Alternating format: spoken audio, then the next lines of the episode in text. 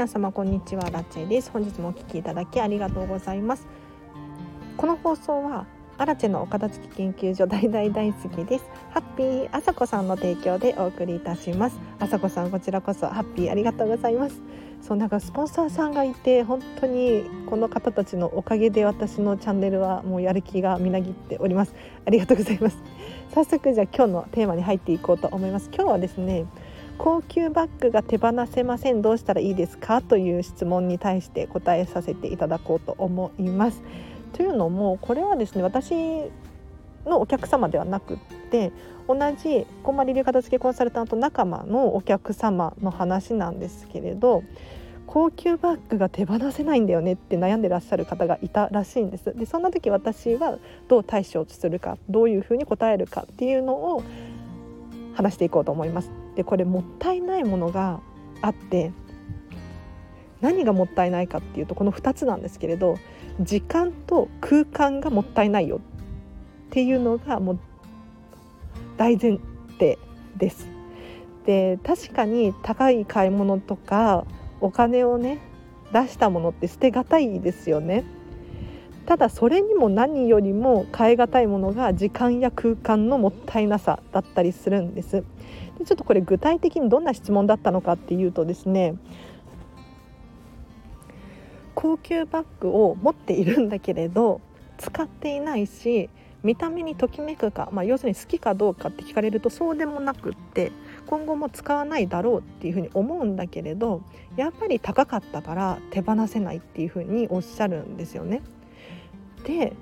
これまず2つもったいないっていうんですけれどスペースと時間ですねでなんでスペースがもったいないのかっていうともうこれは分かると思うんですが使っていないものだったりとかに要するに家賃を払い続けているわけですよ。あのスペースって言ってもやっぱりそのエリアにお金を払っているわけじゃないですか。ね、たとえ持ち家だったとしてもその空間があれば他のものを入れることができるかもしれないですよね。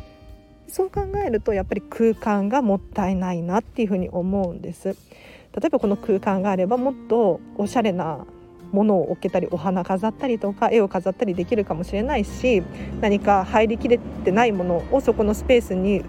埋めることによってすっきりお部屋が片付くかもしれないじゃないですか。だからまずスペースがもったいないよっていうことですね。でさらに言うと時間ももったいないなって思います。でどんな時間がもったいないどうして時間がもったいないのかっていうとまず悩んでる時間がもったいないです。というのもこれときめいていないし使っていないんだけれど残ってるんだよねっていうのがずっと頭から離れないと思うんですよ。うん、なんか残すなら残すって決めちゃった方がいいと思うし手放すなら手放すって決めちゃった方がいいと思うんです。そしたら頭の中からその悩みこれどうしようかなっていうのをもう悩む必要がなくなるので頭がすっきりするんですよ。ただ例えばクローゼットを開けるたびにこれどうしようかなっていうふうに思う瞬間があるじゃないですか。でそれがたとえ5秒だったとしてもその5秒がネガティブな感情でいっぱいになっちゃうと思うんですよ。これこそもったいないなって思うんです。でそんなこんなで悩んでいる時間例えば1日5秒でも悩んでたとしたらそれがちりつもで10年20年経ったら何時間になりますか？ね、その時間もしかしたら働いてた方がお金になったりする可能性もありますよね。だからこのブランド品とかを買ったお金とかっていうのはもう戻ってこないかもしれないんですけれどそれ以上に時間って価値があるって私は思うので、えっと、お金に勝る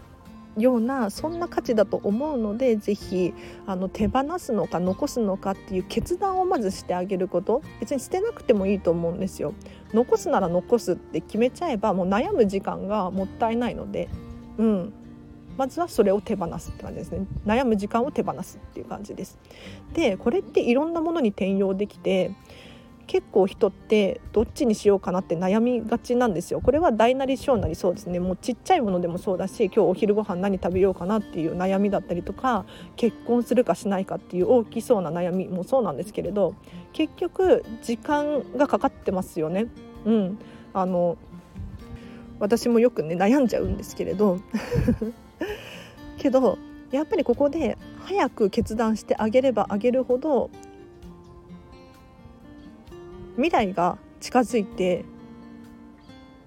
決断が早いというか何て言うのかななんで人が悩むのかっていうと未来が予想できないから悩むんですよ。このバッグを捨てちゃったことによってどんな影響があるのかっていうのを予想することができない例えばいいメリットもあるかもしれないけれど悪いメリデメリットもあるかもしれないじゃないですか、うん、やっぱり捨てなきゃよかったっていうふうに思う可能性がありますよね。で人って損失回避の法則っていうのがあるんですけれどあの損失は避けたいんですよ。要するに1万円手に入るっていうことよりも1万円損するっていうことの方が強く印象に残る傾向があるので損は避けたいんですね。うん、何かを得るよりも何か取られるとか何かデメリットがあるっていうことを避けて通りたい生き物なのでやっぱりバッグを手放すことのメリットよりも手放したことのデメリットにフォーカスしてしまいがちなんですよ。ただこれはですね本当に手放してみないとわからないことで先がわからない読めない未来っていうのは一度経験してみてやってみてもしダメだったらそれはもう二度としなければいい。バッグを手放してしまって何か心にぽっかり穴が開いちゃったような気がするのであれば次はもうバッグは手放さないっていうふうに決めることができます。けれどいつまでもバッグを手放さないで手元に置いていたらその経験もしないからただなんとなくバッグを残しているっていう状態になってしまうんですよ。それこそもったいないなって思うのでしっかりとどうして今手元にこの高級バッグが残っているのかっていうのを理解するためにも残すのか手放すのかっていうのをはっきり決めてあげると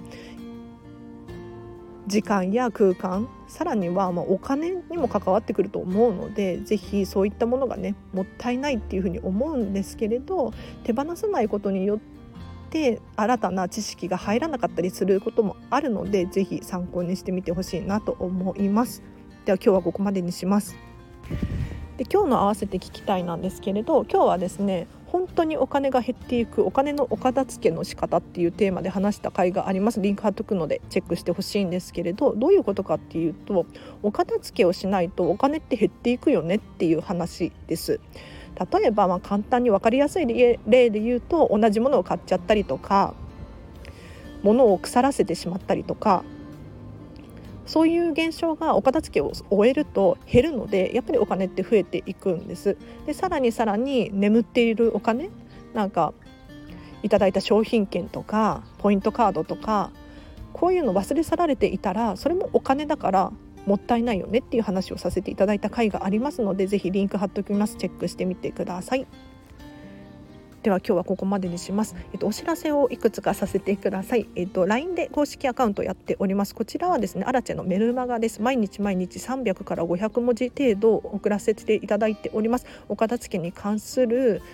ヒントだったりとか生活に役立つ情報なんていうのを送らさせていただいておりますので、あ、アラチェさんから LINE 来たということでね、お片付けのモチベーションにつながったりとか。ヒントを得ることができるかもしれないのでぜひお友達申請してください。で特典として私に直接メッセージが送れる設定にしてありますのでもしこのチャンネルを聞いてご見ご感想があるっていう方は LINE 公式アカウントから送れますのでぜひぜひ使ってください。でお片付けのお悩みとかご質問とかも随時募集しています。このスタンド FM のネタになったりとかするので本当に助かっております。ありがとうございます。はい。でもし匿名がいいよっていう方いらっしゃると思うので匿名で質問を送りたい方はこちらのスタンド FM 内のレターの機能を使ってください。えっと匿名でね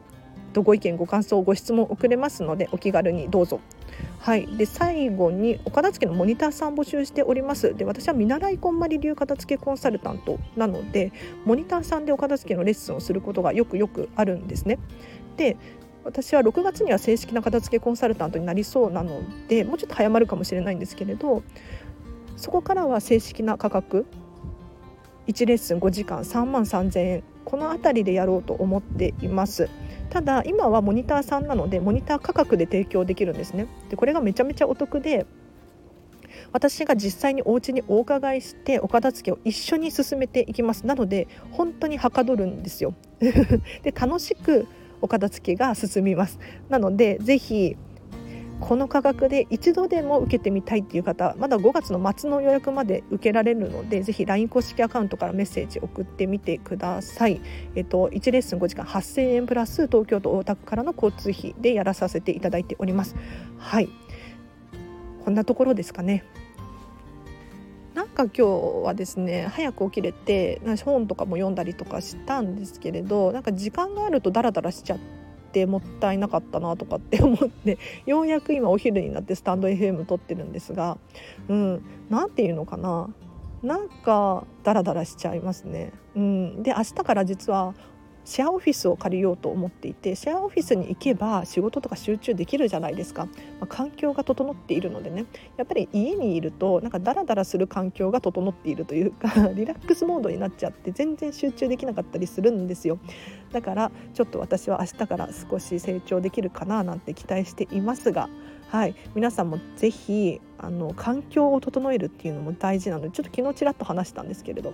うん、なんかやりたい目標とかゴールとかがある場合は環境を整えるのもいいかもしれないよねっていう話をねしたんですよ。まあ、自分の知識としてしっかり定着させたいからしゃべ喋っているっていうのもありますね。はい、なので今日のまとめとしては悩んでる時間こそもったいないからさっさと選んでしまってお金を払ったりとかもそうですねこれよくキングコング西野さんが言ってるんですよオンラインサロンって何かなって悩むじゃないですか。うんわからないじゃないですか。でもオンラインサロンって何かなっていう答えは実際にオンラインサロンメンバーにならないとわからないことなんですよ。だったらその悩んでる時間もったいないから月額1,000円をねとりあえず払って1回試してみてダメだったらやめればいいじゃんっていうふうに言っててこれをそのままお片付けに転用できてバッグ手放そうかなどうしようかなって悩む時間がもったいないからとりあえず手放してみて。とりあえず手放すっていうのも高級バッグだと難しいと思うんですけれどただ手放さないことには手放した未来っていうのは経験することができないのでやっぱり一度体験してみるっていうことは重要なのかなって思いますね。意外と人って物がなくてもなんとか生きれたりするのでうんって思います。はいではもうあまり雑談が長くなっちゃうとあれなのでここまでにします。このチャンネルは見習いこんまり流片付けコンサルタントである私がもっとお片付けがしたくなるそんな理由や効果について話したりもっと片付けの磨きを書きたい人のためのチャンネルでございます。もし気になる方いらっしゃいましたらチャンネルフォローしていただいてまたお会いできるととっても嬉しいです。では今日もお聞きいただきありがとうございました。今日も後半戦ですね。はい。ハッピーな一日を過ごしましょう。あらちでした。バイバイ。